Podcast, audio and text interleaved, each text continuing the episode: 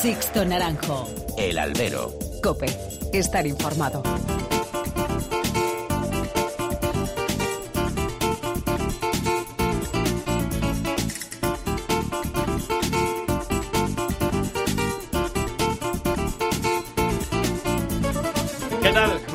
Y bienvenidas a esta nueva emisión del Albero, a la cita con los toros que tenéis todas las semanas aquí, en cope.es.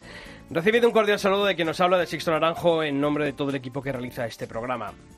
Llegó, llegó la primavera y el mundo de los toros ha dejado mucha tela por cortar esta semana, así que vamos al lío para que no nos pille el toro. Lo primero, el éxito rotundo del mundo del campo en la manifestación del 20M Rural llevada a cabo este pasado domingo en Madrid y éxito de la Unión de Criadores de Toros de Lidia con Antonio Bañuelos a la cabeza al lograr que el sector de Bravo haya estado en la cabecera de una manifestación histórica y haya tenido voz junto al resto de sectores afectados por la crisis del campo.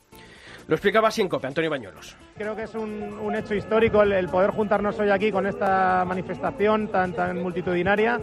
Creo que la gente se ha hartado y bueno, pues desde la Unión siempre nos hemos eh, propuesto el, el, pelear y intentar luchar un poco por, por, por todos, ¿no?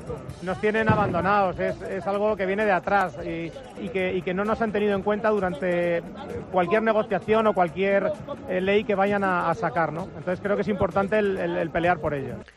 El mundo del toro ha dicho también basta ante tantos ataques animalistas de salón y moqueta, como también el mundo del toro ha unido su futuro y su destino al resto de sectores rurales, poniendo en valor lo que este mundo representa en nuestra economía y nuestra ecología, por no hablar de lo que representa la tauromaquia en lo económico y cultural para este país. Más, más cosas, que aquí está la madre del cordero, Madrid y su pliego. La semana pasada se supo que un error en el conteo del número de trabajadores ponía en suspenso la entrega de ofertas a ese concurso de adjudicación de las ventas. Bueno, pues pocos días después, el empresario José Montes impugnaba un pliego que finalmente el Tribunal Administrativo de Contratación Pública obliga a modificar en tres de los puntos que contiene. Anulación o suspensión. El albero tiene en su poder el documento que habla de anulación. Miguel Avellán, director gerente del Centro de Asuntos Taurinos, en el programa El Toril de Onda Madrid, contradecía esto.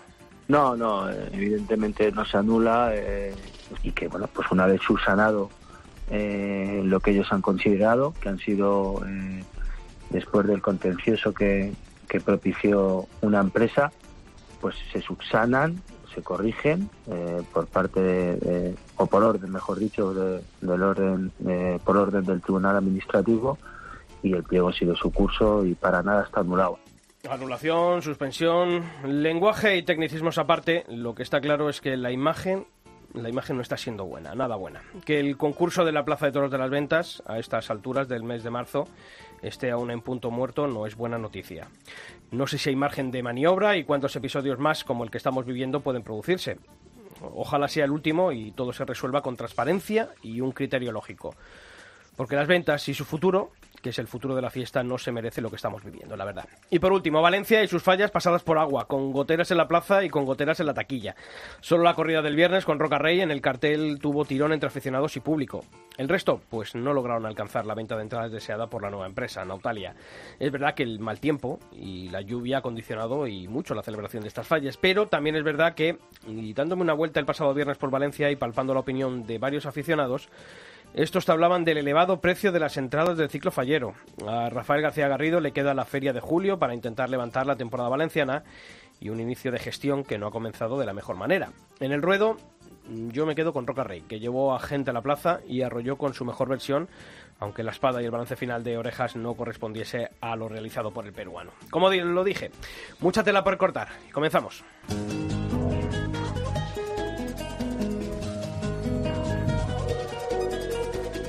Y ya están aquí, como todas las semanas, Julio Martínez, ¿qué tal Julio? ¿Qué tal? Buenas tardes. Antonio José Candel, muy buenas también. Muy buenas tardes, Sisto. Bueno, pues como he dicho, ¿no? Es la temporada se pone calentita dentro y fuera de la plaza. Y ya se abre Madrid este fin. Sí, y ya se abre Madrid este fin de verdad, de verdad, de verdad. La Copa Chanel y la, el circuito, sí, sí, ya. Bueno, y Castellón que está celebrándose, ¿eh? Y Castellón, Oye, también con agua. Sí, sí. Bueno, pues vamos a conocer en forma de titulares los principales temas que ha dejado el mundo del toro durante estos últimos siete días. Premios. El diestro Andrés Rocarrey se ha alzado con los trofeos a triunfador y autor de la mejor faena faena de la recién finalizada Feria de Fallas 2022 en Valencia. También han sido galardonados Jordi, el niño de las monjas, como novillero triunfador, el toro centella de Vitoriano del Río y el subalterno Daniel Duarte. Figuras y una reaparición. La feria madrileña de Torrejón de Ardoz, que se desarrollará el próximo mes de junio, contará con diestros como, qué raro, Morante de la Puebla, Cayetano, Ginés Marín, Antonio Ferrera, Daniel Luque y, como ya informamos la pasada semana en el albero, la reaparición de Saúl Jiménez Fortes. Los carteles completos, como siempre, en cope.es. Fiesta del toro. La Comunidad de Madrid y la Fundación Toro de Lidia, mediante un sorteo con bombo, han definido los carteles de las fases clasificatorias de la Copa Chenel y el Circuito de Novilladas de Madrid. Ambos certámenes crecen en número de festejos y se apostará por ganaderías de la región madrileña. Los carteles completos también en cope.es. Como también están en cope.es, que han salido este miércoles los carteles de la Feria de Cenicientos. ¿eh? Dos corridas de toros, una novillada y ahí el turismo por bandera, un año más. Alternativa de arte. La del novillero Carlos Aranda, que se va a convertir en matador de toros el próximo 16 de julio en la Plaza de Manzanares, de manos de Morante de la Puebla y con Juan Ortega de padrino. Los toros llevarán la, divisa de Castillejo de Huebra. Vamos a que hacer una sección de Morante y los carteles directamente, ¿no? Porque... no son titulares, son Morante y los titulares. Nuevos propietarios. La ganadería toledana del Montecillo, que ha pasado a manos de la familia Loriente de la Osa tras la venta por parte de David Medina, nieto de Paco Medina, fundador de esta ganadería. El acuerdo incluye la totalidad de la ganadería, así como la finca y el hierro. Bueno, aquí no aparece Morante como propietario, ¿no? Alguna matará, seguro. bueno, ya sabéis que como todas las semanas tenemos abiertos todos los canales de comunicación entre vosotros y esta redacción, mails, tenéis todos, lo sabéis, albero.cope.es y todos cope.es. En las redes sociales nos podéis encontrar en facebook.com barra alberocope y en la red social Twitter nuestro usuario arroba alberocope. Antonio, esta semana hemos pedido, eh, bueno, pues eh, tanto votación como opiniones sobre la recién finalizada Feria de Falla y el diestro más destacado en opinión de nuestros copenautas. Opiniones de los, como decías, de estos eh, cosmo, ¿cómo, ¿cómo, has dicho? Ese, ese término, ese copenautas, que bueno, pues evidentemente, como tú también destacabas en la editorial, también ellos han destacado en redes sociales a Roca Rey como el torero que se ha erigido como triunfador de la Feria de Fallas entre eh, las opciones que dábamos. También en segundo lugar eh, Pablo Aguado, en tercero a José María Manzanares y en cuarto eh, aquí Julio a Morante. Eh, si leemos los comentarios que nos dejan eh, nuestros seguidores, vemos como eh, Carlos Fernández Maillo hablaba de la faena de José María Manzanares como la más destacada de fallas. Torolive decía por su parte que Roca Rey ha vuelto arrollador y al nivel que nos tenía acostumbrados, pero me quedo también con la pureza y templanza de Pablo Aguado. Madre mía, qué temporada nos van a dar estos dos, decía. Y Sergio Hueso comentaba que Roca Rey lleva un comienzo arrollador, pero ojo con Aguado, que no se va a dejar ganar la pelea y lo está demostrando. Bueno, yo creo que después de la Feria de Fallas, dos nombres, Roca Rey y Pablo Aguado. Rey destacado. El 63% de los votos han votado a Rocarrey, así que esa es la opinión de nuestros copenautas, como decíamos. Continuamos. Sixto Naranjo. El albero. Cope. Estar informado.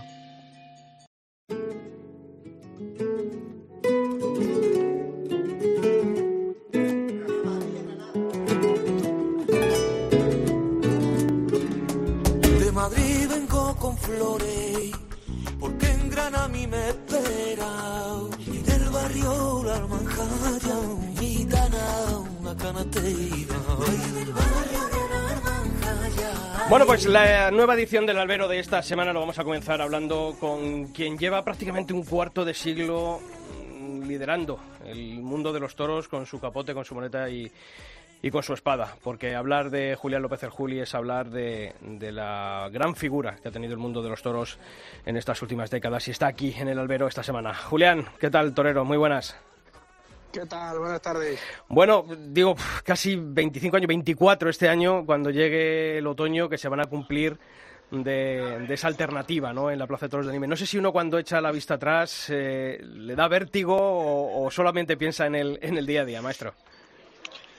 Bueno, hombre, lo, vive con intentando con objetividad, ¿no? Pero con pasión también de, que, bueno, pues han pasado muchísimas cosas.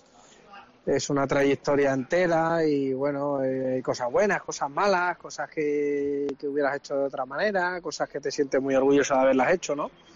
Pues lo que es toda una, una trayectoria, ¿no? Sí, es verdad que la sensación que tengo pues ahora mismo es esa, ¿no? De, haber vivido una trayectoria. ¿Y de dónde saca Julio López el Juli la afición año tras año para seguir en la lucha? Porque claro, son 24 años de, alternativa y no sé, a lo mejor hay otros toreros que a lo mejor el fuelle les, les dura menos. ¿De dónde lo saca Julio López el Juli? Bueno, yo creo que la afición es una cosa que se tiene o no se tiene, ¿no? Eso es algo natural, ¿no? Es verdad que a lo mejor, pues por, por tu vivencia o por tu experiencia, pues puede disminuir o acrecentarse, ¿no? Pero bueno, en mi caso creo que soy torero por vocación eh, y bueno, o a mí lo que más me gusta en el mundo es torear y eso pues ha quedado ahí latente, ¿no? Pues, durante toda mi vida. De tantos años ya viviendo en primera persona el mundo de los toros, eh, maestro, ¿en qué cree que, ha mejorado en estos en este cuarto de siglo la fiesta y en qué cree que ha, que ha empeorado?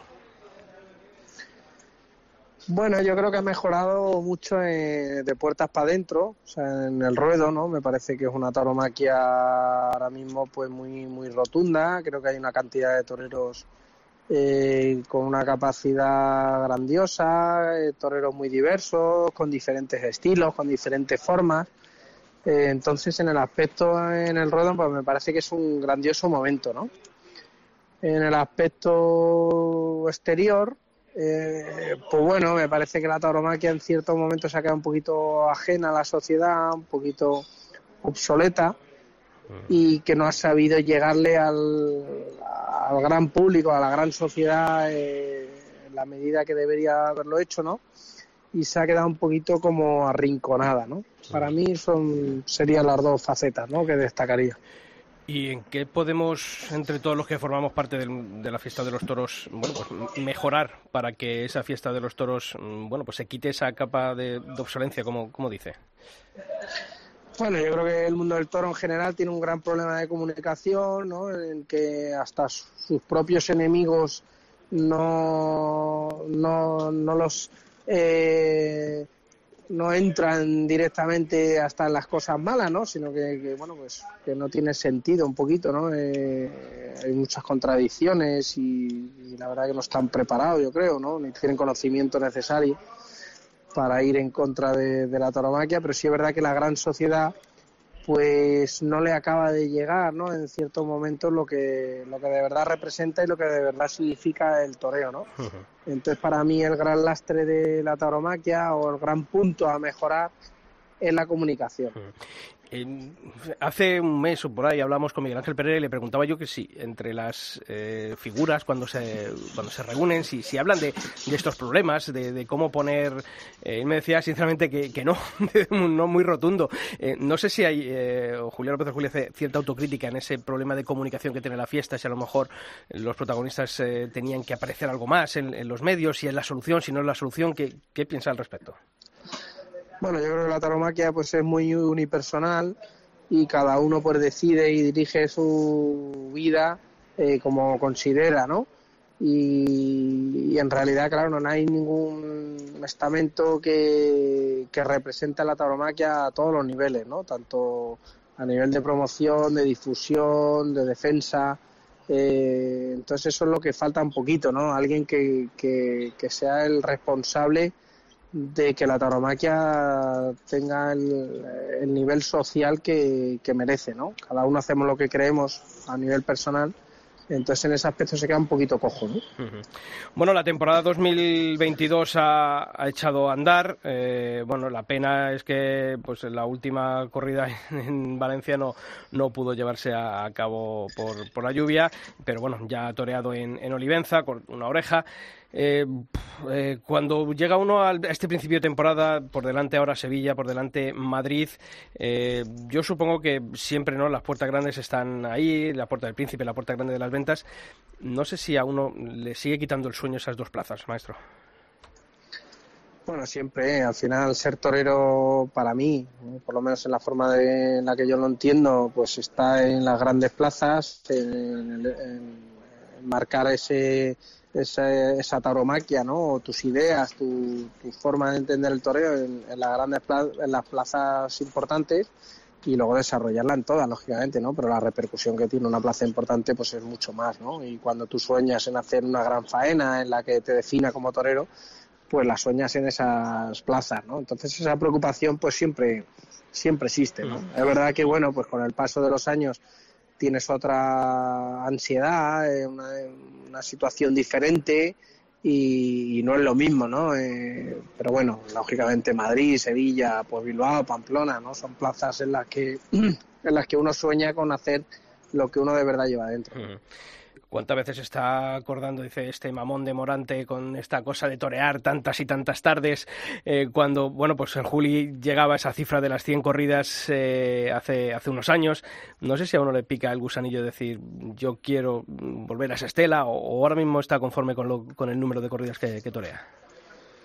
Bueno, la verdad que yo soy muy partidario de lo que está haciendo José Antonio, me parece muy bueno para la tauromaquia es verdad que bueno pues lo que lo que es eh, lo que ha sido normal pues en este caso se hace excepcional no por, por, por el torero y por sus formas durante todos estos años anteriores. Entonces bueno pues eso lógicamente no se puede comparar con lo que hemos hecho otra figura del torero durante tantos años no eh, a mí me parece muy bien y la verdad que pues que, que, que, le, que le doy la enhorabuena y creo que es muy bueno para la tauromaquia lo que pasa que, bueno, al final la memoria del mundo del toro pues es un poquito selectiva hmm. y no deja de ser cosas que hemos hecho la figura del toro durante toda la, la historia, ¿no?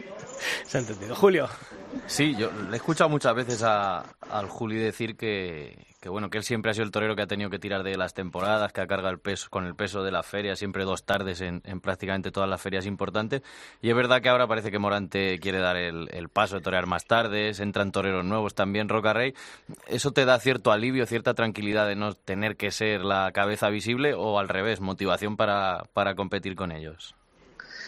Bueno, yo intento ser una persona bastante objetiva y, y bueno, pues he vivido muchísimas eh, transiciones en el toreo, en muchísimos pasos ¿no? en, la historia y bueno, he vivido eh, desde bueno pues encontrarme con un peso muy grande en la que prácticamente era obligatorio el, torear ese número de corridas y, asumir un peso y celebro enormemente para la tauromaquia pues que ahora mismo hay una diversidad de toreros enorme y que gracias a Dios pues eh, hay, hay diferentes pilares que sostienen la tauromaquia, ¿no? Eh, yo eso lo veo como una cosa absolutamente positiva y lo celebro y me parece, la verdad, que, que buenísimo y, grande para el futuro de la tauromaquia, que bueno, en una trayectoria como la mía, en la que ya llevo 25 años, pues me puede más el, pensar en el futuro del toreo que, lo que puede ser mi propia trayectoria. Antonio. Maestro, hablaba de o catalogaba la tauromaquia como un arte unipersonal y que no hay ¿no? un ente que defienda la tauromaquia en, en, todos sus niveles. Hoy el gobierno de Pedro Sánchez ha excluido a los profesionales taurinos del régimen especial de artistas, eh, lo que os deja en un, podemos decir, limbo jurídico. Además, el Real Decreto también tiene en consideración otras cuestiones eh, que también eh, pues vienen ¿no? a remarcar ese aspecto que quiere perseguir el gobierno de arrinconar a la, a la tauromaquia. maestro, no sé si, como ha dicho, eh, ¿cree que no hay, que no existe hoy esa unidad necesaria para luchar contra estas iniciativas eh, legislativas que persiguen lo que hablamos, no aparcar, dejar un lado a la autoromaquia, a pesar del esfuerzo que está haciendo eh, un ente, yo creo que nos salta a la mente de todos los taurinos, como es la Fundación del Toro de Lidia? Bueno, yo tengo mis pensamientos que son libres y, bueno, pues como cualquier otra persona pues puede pensar de una manera u otra. Yo creo que el único estamento ahora mismo que sostiene los pilares de la tauromaquia para tener una representación importante en, cualquier aspecto es la Fundación Toro del Lidia, ¿no? Por, por lo cual, pues yo la apoyo eh, en todo lo que puedo y soy partidario de ella, ¿no? Evidentemente, eh, como cualquier cosa, pues hay que intentar hacerla lo mejor posible, pero creo que sí es un estamento que, que aglutina a todos los sectores y que creo que puede ser un pilar fundamental para esta transición que estamos viviendo en la que, bueno, pues políticamente es verdad que nos estamos sintiendo muy arrinconados, muy excluidos y, bueno, pues que creo que no se está legislando de una manera acorde a lo que el mundo del toro genera y representa. Y Máxime, el otro día en la manifestación del 20M rural, cuando le preguntaba por, el contexto de la, de la manifestación, y me, acuerdo que, bueno, lo tengo aquí en, la web, en cope.es, que, que decía eh, que había que, al campo y al toro había que alejarlo de cualquier ideología política. Sin embargo, algunos están empeñados en hacer política con la tauromaquia. Yo creo que es un error que la tauromaquia no responde a ideologías políticas. La tauromaquia, pues además, eh, siempre ha sido históricamente pues muy, muy del pueblo, muy de, pueblos además eh, de ideas totalmente distintas. Eh, y bueno, pues no entiendo por qué no se la está rinconando y además estoy en contra de que el toreo se la rincone a una derecha, porque bueno, creo que el toreo es de todos y en el toreo hay gente de derecha, gente de izquierda, gente del centro y es libre porque el toreo está aparte, ¿no? Es un arte universal, es una cultura eh, del pueblo, es una cultura de la gente y eso no lo decide ningún partido político, ¿no? Lo decide el mismo público y la convivencia de diferentes ideologías en el ambiente taurino pues me parece maravilloso y me parece que engrandece a cualquier tipo de, sociedad, ¿no? Eh, y es verdad que, bueno, pues, pues por unas cosas o por otras se le está asfixiando, ¿no? Ideológicamente queriéndola posicionar, ¿no? Y en ese aspecto pues yo me mantengo totalmente bueno pues eh, extremo en el sentido de que bueno que creo que la tauromaquia no le pertenece a ningún partido político y que la tauromaquia del pueblo y lo que tiene que estar es legislada con la rigurosidad y con bueno pues con las ideas normales de lo que el mundo del toro genera independientemente de que a, qué partido o a qué no partido pues tú vayas a votar ¿no?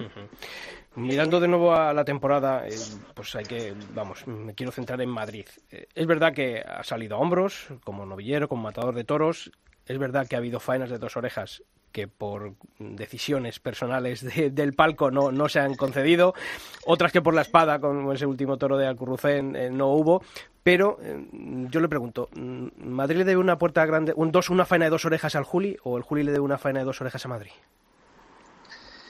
Pues mira, yo creo que mi relación con Madrid ha sido la que es y sinceramente creo que eh, ha pasado de todo, ¿no? O sea, creo que ha habido muchas veces en las que eh, yo en Madrid no he estado al nivel que requería, creo que ha habido muchas veces que he estado al nivel que requería y que, bueno, pues por diferentes situaciones Madrid no, no ha premiado en ese momento como era y luego, pues creo que ha habido muchas tardes medias, ¿no? Pero la verdad que mi relación con Madrid no la tengo para, o sea, no, no sé, no, no siento que sea un tema pendiente, la verdad. Eh, para mí Madrid ha sido y es la plaza más importante del mundo. Es la plaza que más fuerza hago por ir todos los años porque es la que más me gusta estar. Sé que es la que más me sigue, sé, la, sé que es la más dura conmigo pero también sé que es la plaza más sensible, que es la plaza que cuando se entrega se entrega eh, más y medir mi plaza, medir Madrid o medir la plaza de Madrid por los números, pues en mi trayectoria la verdad, pues que no que no soy muy partidario, ¿no? Me siento muy contento con Madrid, pero ni siento que le deba nada, ni siento que Madrid me deba nada, ¿no? O sea, yo tengo una trayectoria muy larga en la que Madrid lógicamente cuenta como esa como una parte fundamental y básica en lo que ha sido mi vida. Y bueno, pues me siento a gusto con ella, con la dificultad, con, los, con las cosas buenas y con las cosas malas, las vivo, las disfruto y las siento y tengo ganas de volverlas a vivir y a volverlas a, sentir y a sufrir. Hmm.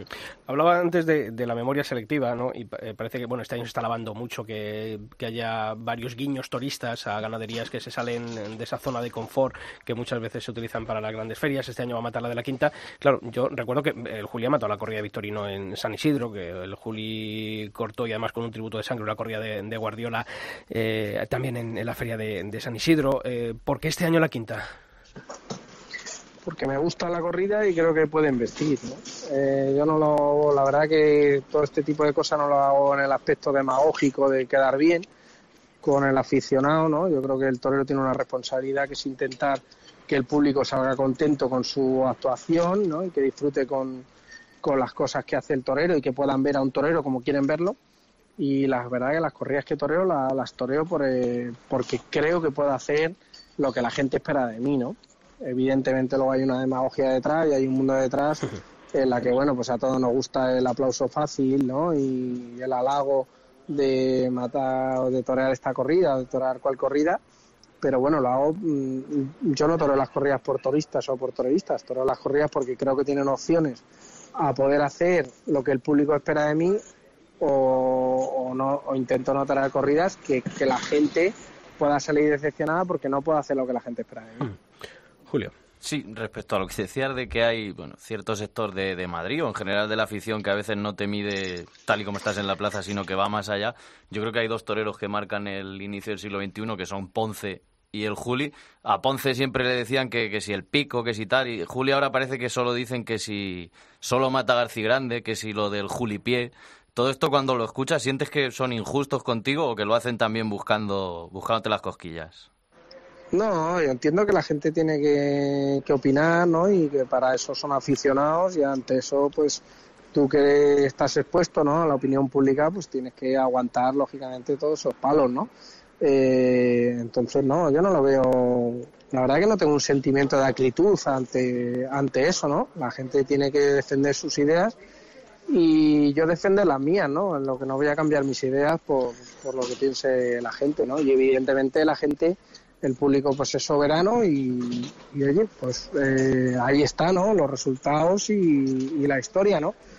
Entonces, bueno, pues sin entrar en ganadería ni entrar en, cosas, al final, pues oye, vienen días como el Festival de Madrid en el que te sale un toro bueno, puedes torear como tú quieres y resulta que a todo el mundo le gusta, ¿no? ya luego te pones a mirar las cosas y resulta que, claro, que, que, a lo mejor le gustaría que fuera con otra cosa, pero bueno, la realidad la realidad, ¿no?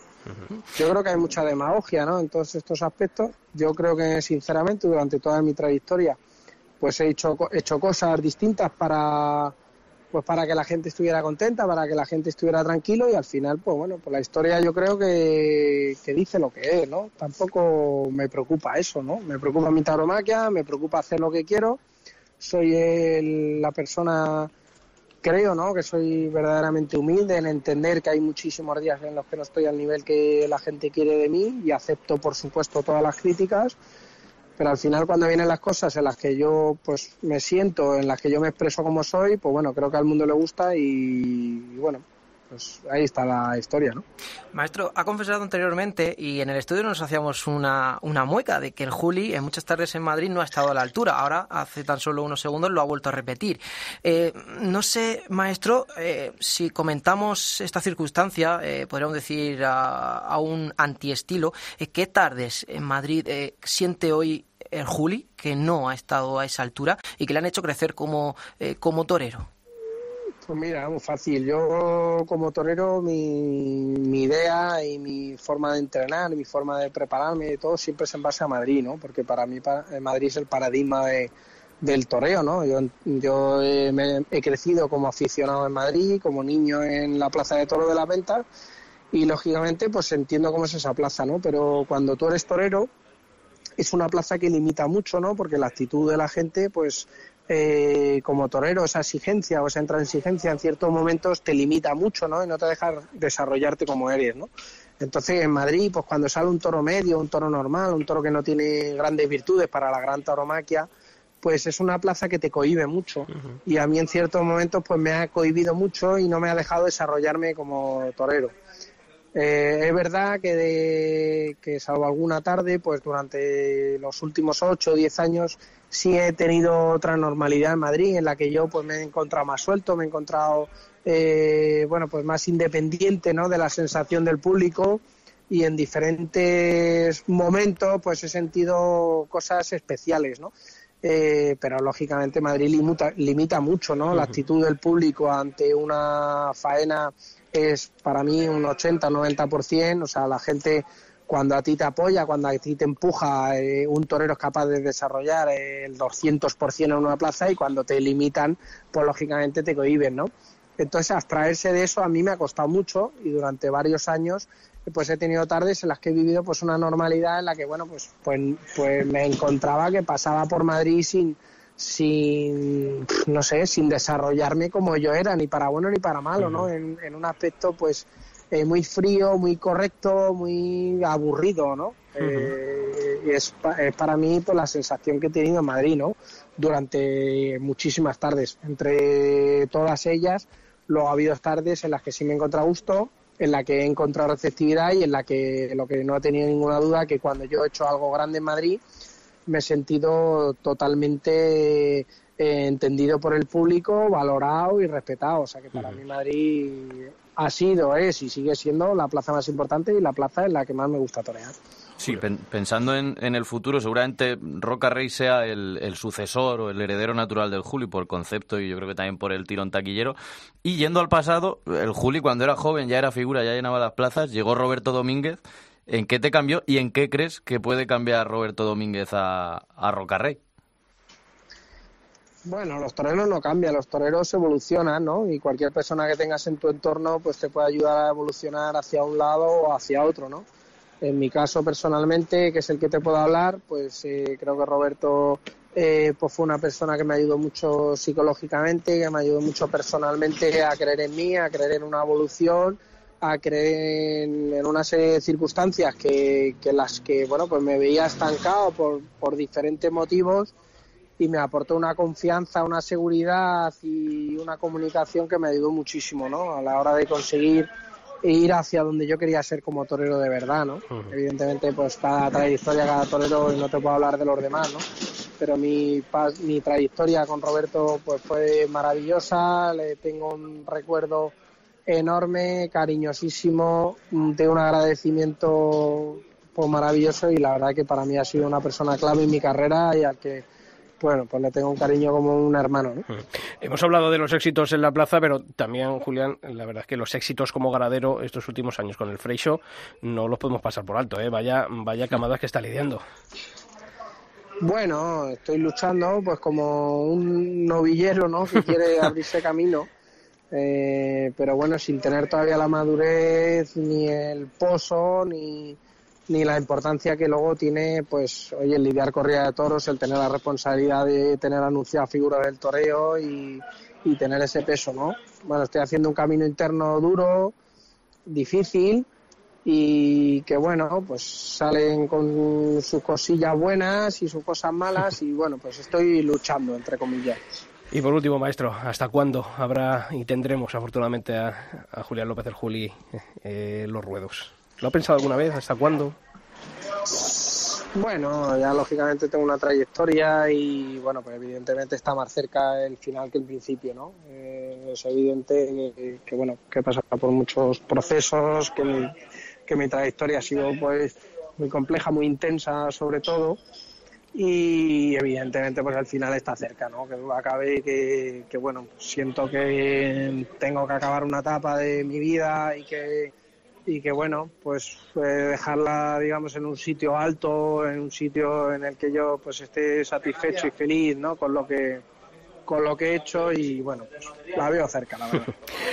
Julián López el Juli, la verdad es que agradecerte la sinceridad con estos minutos que has tenido aquí con nosotros en la cadena COPE, en el programa El Albero. Todo un placer, un honor hablar con una figura del toreo tanto dentro del ruedo como fuera, como lo has demostrado. Un fuerte abrazo y mucha suerte en esta temporada de 2022. Encantado, nada, encantado. Un fuerte abrazo para todos. Sixto Naranjo. El Albero.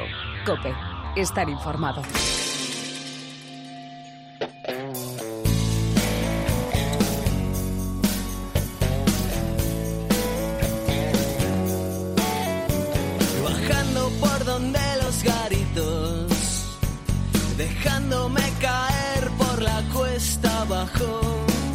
He estado tan solito hasta que te he encontrado y tocando en el telefonillo me dices que aún te queda para un rato. Tómate tu tiempo, aún no anochecido, yo te espero en casa. Esto huele y esto suena a Madrid, ¿eh? Y es que esta semana la historia del albero viene marcada por la actualidad. Una triple historia muy bonita, seguramente uno de los momentos más especiales para cualquiera que un día decide ser torero es el debut en la Plaza de Toros de las Ventas. Y este domingo 27 de marzo serán tres los toreros que van a hacer el paseillo desmonterados en ese primer y deseado festejo de la temporada en Madrid por julio, sobre todo tras dos años de parón. ¿eh? Eso es, serán Víctor Hernández, Borja Collado y Miguel Uceda Vargas que van a hacer frente a una novillada con el hierro de los Chospes. Ya lo has dicho tú, solo hay una primera vez y por eso, pues pase lo que pase el domingo, eso quedará siempre en el recuerdo de Víctor, de Borja y de Miguel. Y lo que pase, verdad, va a depender en gran medida de lo que hagan los utreros de don Fernando Moreno, mi paisano, que es el ganadero de los Chospes y que nos ha atendido desde allí, desde su finca en Albacete. Es una novillada muy bonita, va a modo, no está pasada de kilos, el novillo que pide Madrid. Es una novillada en la cual tenemos que ir en, consonancia con la plaza que, vamos a, lidiar. No deja de ser un tópico, novillada a modo, igual que los toreros que siempre dicen esto de que estoy en mi mejor momento y demás. Pero bueno, en este caso yo he tenido la suerte de ver la novillada, son ocho novillos los que vienen y sí que hay que decir que a priori puede dar buen juego porque además vienen seleccionados por nota y no por trapío, que eso ya dice mucho. Bueno, sobre el cartel, sobre los tres debutantes, esto dice el ganadero. Estoy súper contento con los tres novilleros que me han tocado, porque van a ir a por todas, como, como debe de ser, en una plaza como Madrid. Irán a, por el triunfo. Y para mí, todos los toreros que se ponen delante de un toro tienen mi respeto. No hace falta que, sean los que marcan el escalafón, porque los tres que vienen ahora son tres toreros que funcionan bien y que tendrán ganas de, de triunfar, ¿no? espero.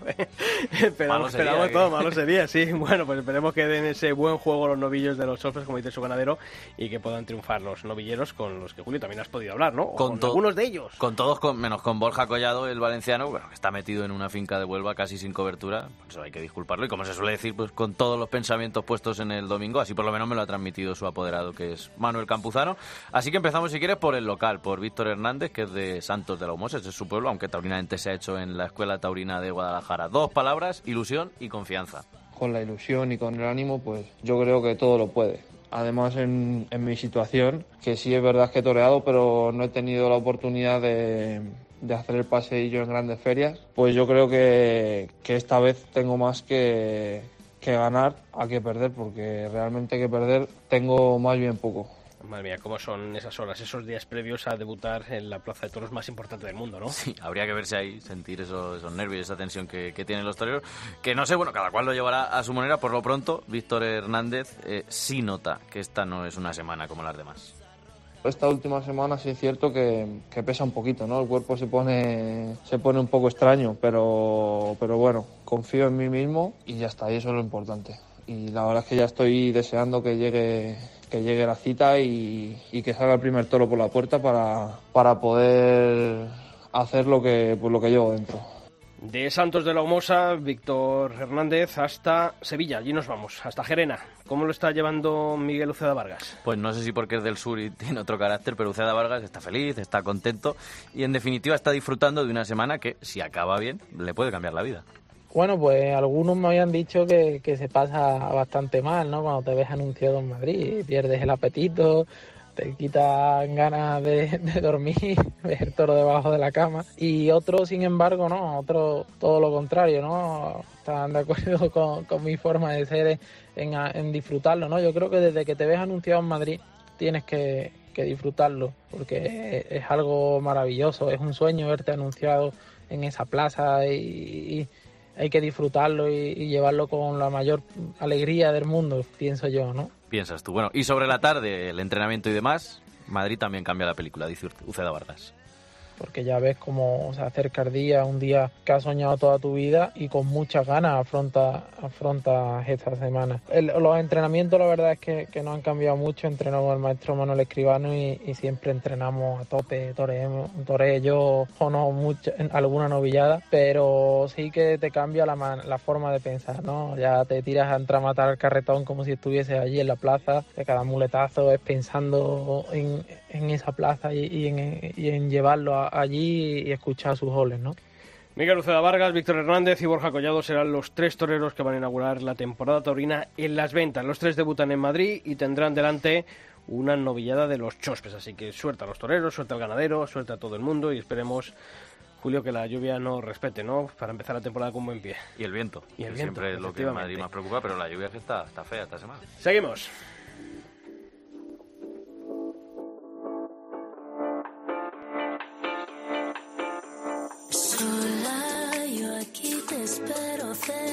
Sola, entre palabras y miles de acordes, de canciones sin tiempo ni edad.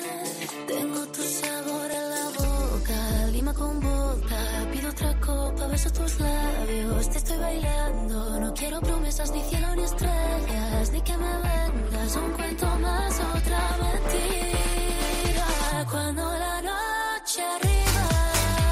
Bueno, pues hoy estrenamos sección aquí en el Albero. Lo hemos llamado, Antonio, los circuitos de la Fundación. Eh, así es, esto. Vamos a comenzar a hablar también de, esos circuitos, de la Copa Chenel, eh, que bueno, que pone en marcha ya este fin de semana la, fundación. Y es que a lo largo de la temporada pocas veces van a coincidir la sede en ambas competiciones, tanto en la Copa Chenel como en el circuito de novilladas de la Comunidad de Madrid. Y eso va a pasar este próximo fin de semana y se está además desarrollando una oferta cultural muy taurina para estos días en esta localidad preciosa de apenas 3.000 habitantes.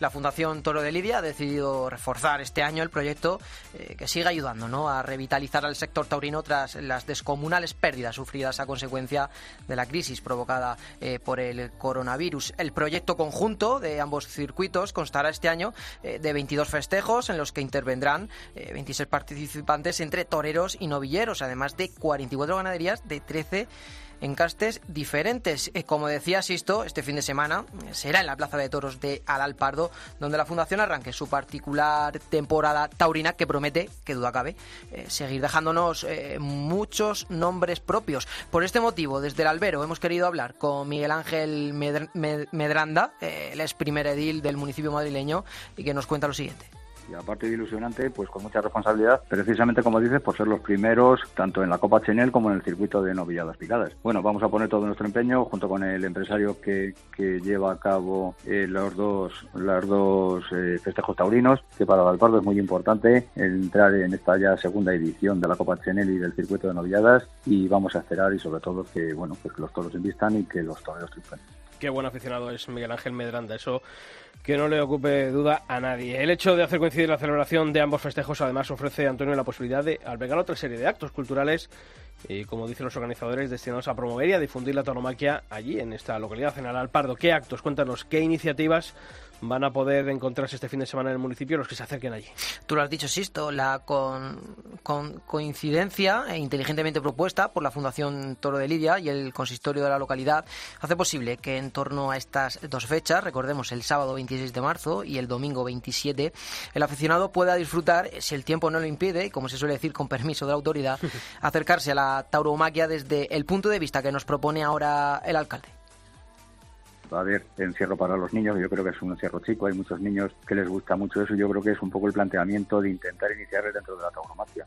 Y luego estamos intentando a ver si podemos hacer una comida popular para todo el mundo, amenizada con una charanga, es decir, crear ese propio ambiente que siempre le hay en fiestas patronales, que estos eventos fuera de patronales siempre son un poquito más complicados de hacer, pero que bueno, que vamos a intentar hacerlo de esa manera para que la gente, pues eso, se acerque a las instalaciones de la Plaza de Toros, a sus alrededores, vea lo que hay. Y luego el domingo, pues también por la mañana, pues va a haber toreo de salón en los alrededores de la plaza. Y bueno, pues ahí, a través de, de los alumnos de la escuela de la Fundación del Juli, se va a llevar a cabo, como te digo, toreo de salón. Y bueno, pues todo va encaminado un poco pues a fomentar la tauromaquia, a darla más a conocer, se trata, como dice Miguel Ángel, de un proyecto que, que dudo cabe va a ayudar a, a acrecentar o a intentar que aumente el interés de los más jóvenes por la tauromaquia o por lo menos lo propone. Y esa es una certeza en la que la Fundación Toro de Lidia sigue trabajando. Aderezar una tarde de toros con una serie de actos que vengan a complementar una oferta inigualable, como es en este caso los festejos taurinos. Y así lo ha resaltado el alcalde de Alalpardo. Sabe que el nacimiento de nuevos talentos que ahora ofrecen tanto la Copa Chenel como eh, cualquier circuito de novilladas que se organiza a lo largo y ancho de España es una garantía innegable de cara al futuro de la, de la tauromaquia.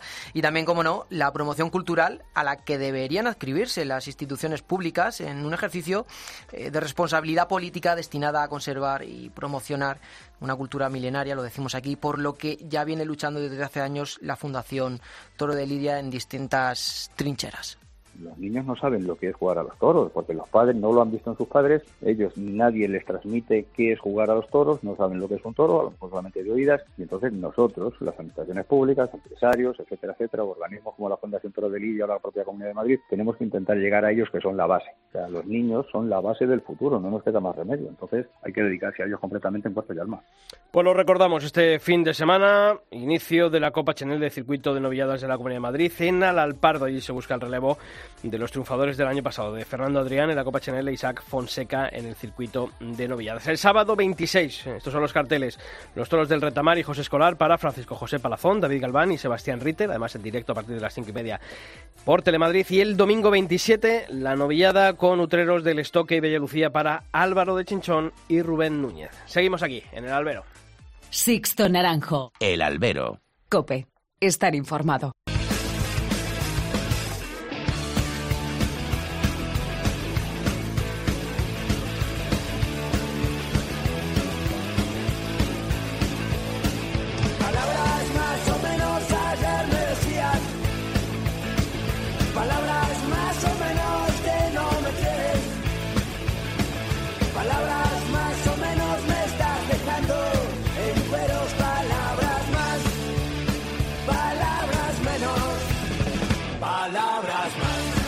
Bueno, pues después de un programa intenso con Julián López de Julio, qué sincero ha estado, ¿eh, Antonio? Pues sí, eh, yo creo que escuchar siempre a un torero y más de la talla de Julián con esa sinceridad, con esa claridad en- ante tantos aspectos, pues siempre es eh, gratificante, ¿verdad? Cuando hablamos también de esa transparencia a la que muchas veces los aficionados ¿no? y los periodistas pues siempre eh, queremos no remarcar esa transparencia también en la comunicación que ellos pueden ofrecer y que a veces pues eh, se estancan, ¿no? En algunas ocasiones. Donde no pudieron o no tuvieron la suerte de poder verle fue en Valencia. La lluvia dejó sin ese esa fase final de, de la Feria de Fallas, de esa corrida, además muy esperada, ¿eh? Una feria de fallas también que, como bien decías, y ando de acuerdo contigo en, en ese editorial que abría el programa, han sido unas fallas, yo creo que extrañas en, los, en lo taurino, ¿verdad? Y luego ya, sobre todo, el, el culmen de meteorológico, que evidentemente ajeno a cualquier otra acción humana, podríamos decir, pero sí es cierto que han tenido ese, ese- esa tilde extraña. Pues quien ha estado todos los días eh, aguantando el chaparrón allí en la Plaza de Toros de Valencia ha sido nuestro compañero Salvador Ferrer. Salva, ¿qué tal? Muy buenas. ¿Qué tal, Sixto? Muy buenas. Eh, lo primero, enhorabuena eh, por el trabajo realizado allí en Cope Valencia, eh, el- esa presentación también de la revista Quites. Estarás descansando, ¿no? Después de, de todo el atracón fallero. Sí, sí, efectivamente hemos estado, bueno, pues como bien has podido comprobar, pues trabajando, ¿no? En la radio, en la presentación de Quites, en un estreno de un documental sobre Vicente del Toro, que creo que ha quedado bastante potente. Y bueno, como dices, eh, al final la radio y el periodismo es un trabajo en equipo, Sixto, y lo que sí es verdad es que, bueno, pues tratamos de diferenciarnos por tener a los mejores interlocutores, a los profesionales y a los que de alguna manera aportan eh, visiones y reflexiones distintas al aficionado. Salva, estábamos hablando, ¿no? Una feria, mm, no sé, desde allí, desde Valencia, los que habéis estado en directo todos, todos los días, ¿cómo se han visto? Porque es verdad que los carteles era una feria más reducida que en años anteriores. Eh, ha habido una corrida que ha sido la que ha estado más cercana al lleno, que fue la del viernes, y otros carteles que en teoría tenían que haber arrastrado más gente, no sé si lo climatológico, el precio de las entradas, pero eh, incluso bueno el día de la suspensión pero no sé la sensación es que ha sido una lo definía muy bien ahora Antonio no Una- unas fallas extrañas no Muy extraña, Sisto, y además yo creo que el temporal no es una excusa, obviamente ha afectado y muchísimo, pero ahí queda el entradón, el casi lleno de no hay billetes de Roca Rey, una entrada mala para ser un cartelazo como es el de Morante, Ortega y Aguado, una tarde mala, un tiempo malo, unas expectativas y una psicología nefasta, y después también el día de la suspensión, ¿no? Hubo una corrida de rejones, yo estuve por la mañana, el- la arena era un barrizal, pero donde está claro que ha llovido y hay que ser sincero es también en la taquilla, ¿no? A lo mejor no ha atendido las expectativas que todos esperábamos y lo que se presumían que eran tres cartelazos, que lo son en cualquier feria, pues no han tenido vía climatológica, vía distanciamiento social con el aficionado. Yo no creo que sea, sinceramente, ¿eh? no creo que sea el aumento de las entradas porque el día de Roca Rey las entradas eran las mismas. Fíjate, pero sí es verdad que, bueno, pues había gente allí que se daba la vuelta cuando estábamos en el pub y decía, es que esta entrada cuesta 60 euros. Eh, se quejaban un poco, ¿no?, de los precios. Eh, eh, no sé, entre unas cosas y otras es verdad que, bueno, pues ha, quedado, sobre todo porque yo, bueno, pues la, la, corrida del jueves, ¿no?, que es el cartel del domingo Resurrección en, Sevilla. Pues, hombre, había, no sé si llegaría a dos tercios, pero para ese cartel, ¿no?, que tantas esperanzas está poniendo, pues yo creo que a mí me parece una entrada floja. Por ejemplo, el domingo, es verdad que la suspensión estaba ahí, latente ya desde primeras horas con el festejo de, perdón, el sábado con el festejo de Rejones, por la tarde, pero tampoco había eh, vendido lo que había, por ejemplo, vendido el, viernes. Lo que está claro es que aquí el que ahora mismo, a día de hoy, más allá de, de, de Galapagar, eh, es Rocarrey el que está tirando de, la taquilla y, de las ferias, ¿eh? Exactamente, Sisto. Y fíjate que no es casualidad, que en Castellón también, que en Castellón va a llover, y mal tiempo, pero el día que no llueve en taquilla es el día que torea Rocarrey.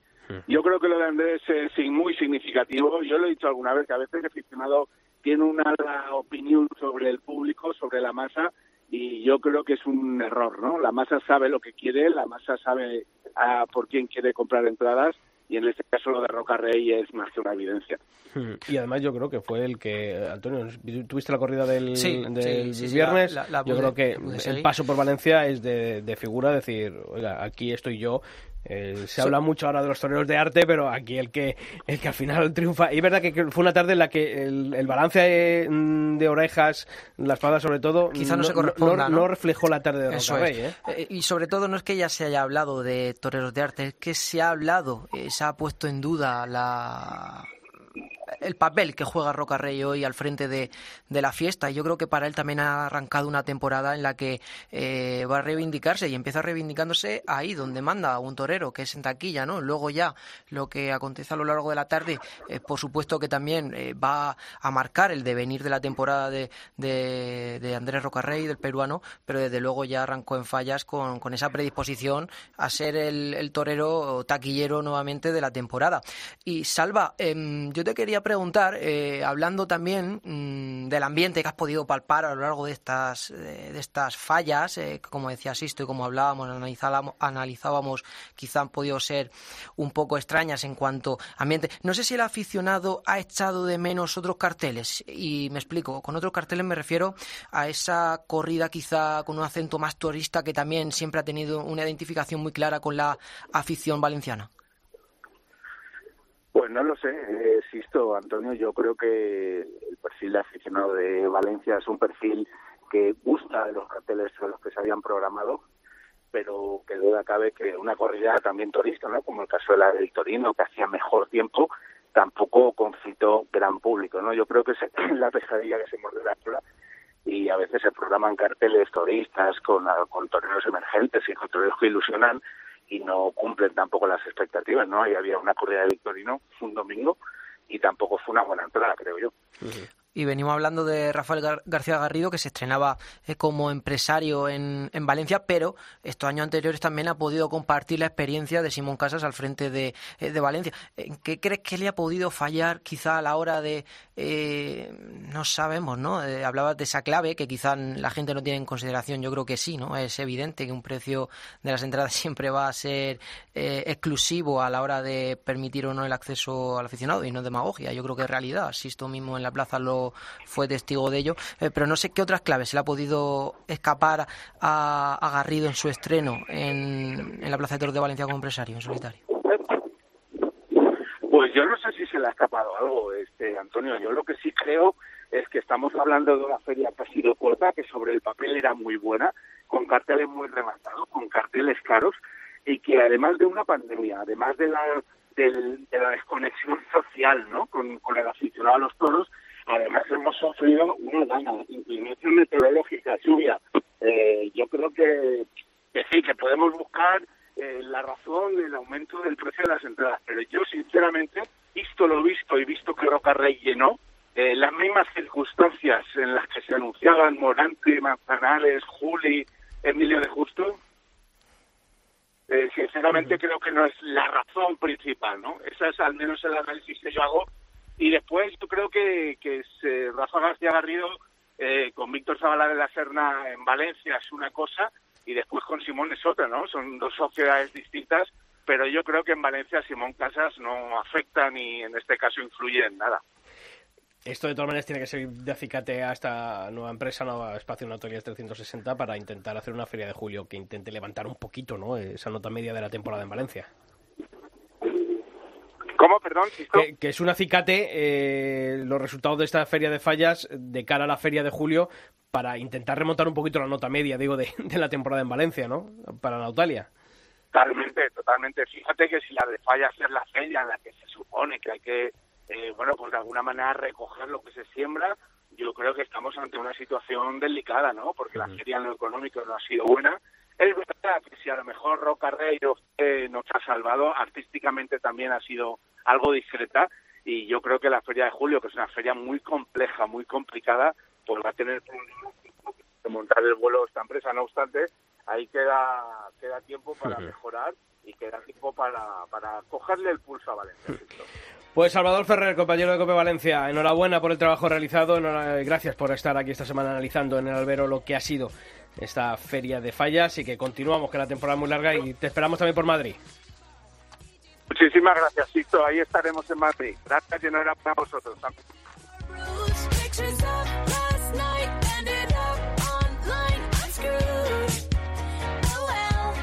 Bueno, Antonio, que Julito se nos ha ido a un curso que tenía que hacer con esto del máster, pues eh, a ver, eso es lo que le pasa, que tiene, tiene que, estar, tiene que estar al plato y a las tajadas que dicen en mi pueblo. Con, los, distintos compromisos y los distintos carteles. Efectivamente. Bueno, que empieza la temporada esta semana en Madrid, tanto en las ventas como esa fiesta del toro 2022 que organizan la Fundación Toro de Lidia y la Comunidad de Madrid y que esto ya está en marcha y nos veremos el domingo en las ventas. ¿El sábado te vas a pasar por la Copa Chanel? El domingo. Igual esperamos sábado alguna sorpresa la bueno, eres muy optimista. A ver, me refiero a, a la hora de poder presenciar esa corrida en... En Alalpardo. En Alalpardo, sí. Pero bueno, como, como decías, ¿no? Al final, este fin de semana ya arranca con fuerza eh, la tauromaquia en Madrid, con esa coincidencia que han hecho en Alalpardo, con esos eh, circuitos de la Copa Chenel, de circuito novilladas, y luego ya el domingo ese estreno que todo... Y que se arregle lo del pliego, que se arregle lo del pliego, por favor, que sea transparencia y criterio, y criterio sobre todo, y, yo creo que lo que hay que poner es cordura, eh, lógica y no está siendo buena la imagen que está dejando a día de hoy. Bueno pues el centro de asuntos taurinos con un pliego paralizado no sabemos si es anulación si es suspensión porque las versiones difieren dependiendo de quién lo diga bueno la, terminología y lo decías es indiferente. La cuestión es que hay que reflejar ya una solución eh, que es urgente. A mitad ya terminando el mes de marzo hmm. cuando el pliego y la concesión de la plaza pues tiene que estar ya medio rematándose. eso es. Pues nada lo comentaremos lo seguiremos comentando aquí en el albero. Ya sabéis que la información taurina continúa durante los siete días de la semana en nuestra web y que nosotros volvemos aquí en el albero el próximo miércoles. Antonio, feliz semana. Feliz semana. Y feliz semana también a todos vosotros. Un fuerte abrazo.